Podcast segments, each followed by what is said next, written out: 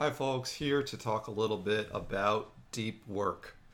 So, deep work is a focused time where you are working on uh, one thing heads down. And it, it, can be by yourself, it can be with other people, but the big idea is that uh, you don't have distractions. Uh, you're, you're, you're focused on one thing for a long period of time, and you're you're trying to do a, a deeper level of thought than you might be able to do if you just popped into it for five or ten minutes at a time. So I got really into the concept of deep work after reading Cal Newport's book on the topic.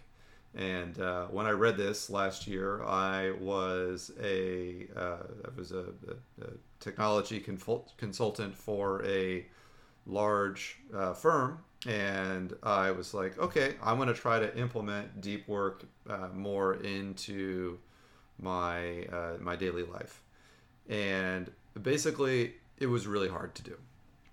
So I, I uh, first was just tried had the mindset, okay, I'm going to do more deep work, and that didn't really work out. I kept getting distracted with things. So the next thing I tried to do was take my calendar and I would block off time and I'd be like, guys, this is the deep work time. And so I'm going to have this three hour block here. I'm going to have this two hour block here because sometimes I'd have meetings. So I would try to find little spots throughout the day and I, I would go heads down in that period to get my deep work done then. And that worked to an extent, but the problem was that uh, if there was anything urgent going on, I discovered that I still had a, lo- a really hard time focusing during the deep work period. So uh, I would start to get some deep work done, and then I would worry about, oh, but I need to get this person such and such, uh, or oh, I still need to check in from time to time and respond to urgent uh, requests from uh, my client. And that, that, that's all well and good, right? I, I, don't even think I had a particularly uh, demanding client in terms of responsiveness time but you're still worried about the things that you might need to keep up with. Uh, e- even if you cognitively know that some of the other things that you're being asked to to handle on an urgent basis aren't that important, and you might even be able to have buy-in from the people you're working with that, that they can wait to be responded to. You still might be worried about them a little bit, and so you have to really build up a, a ton of discipline to say, hey, this is the thing I'm focused on right now. There's some other things that I am worried about, but I'm not going to worry about those things right now. Either that or you have to be very, very good at planning so you can really feel comfortable that everything else is truly buttoned up and it is fully okay for you to be focusing 100% on the thing that you're focusing on right now.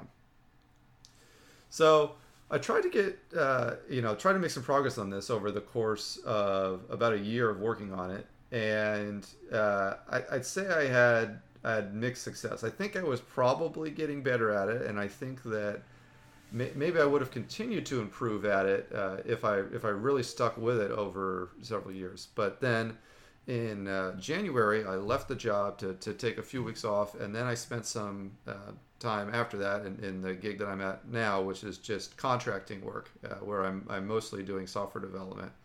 And what I've discovered is that it is just incredibly easier to get deep work time uh, when you don't have a lot of other stuff going on. So uh, when I had time off, I, I could basically spend the entire day in deep work because uh, I didn't have any other meetings going on, so whatever I felt like felt like focusing on that day, I could focus on that, and, and I could just keep on focusing on it until I was tired of focusing on it.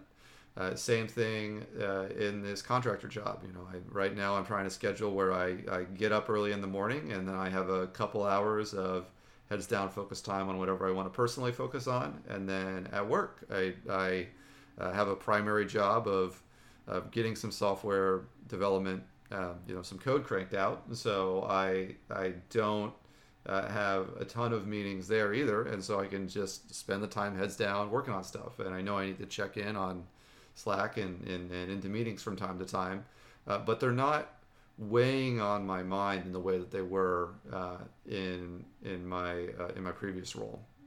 So I think that yes, uh, when if you're trying to do deep work, you you do have to you know carve out that time in your calendar. But I think you also really have to look at your overall mental load and and what you're being asked to handle. If you have a lot of hats to wear, and if you have a lot of uh, urgent things that you need to deal with, even if it's just in your head that they're urgent, it's going to be hard to do deep work. And if you really believe in the value of deep work, and so somebody like uh, Cal Newport, when he wrote his book, obviously does, I, I, I think I'm generally in the camp as well that it's some of the most valuable stuff you can do. You might actually need to look at switching your role. Uh, if you, you can try to get good at it in your current role, but if you think that deep work is that important to you, it might be worth thinking about. Can I do a, a different role where I don't have to get uh, improved at discipline in order to do deep work well. I can just have a job that really facilitates it.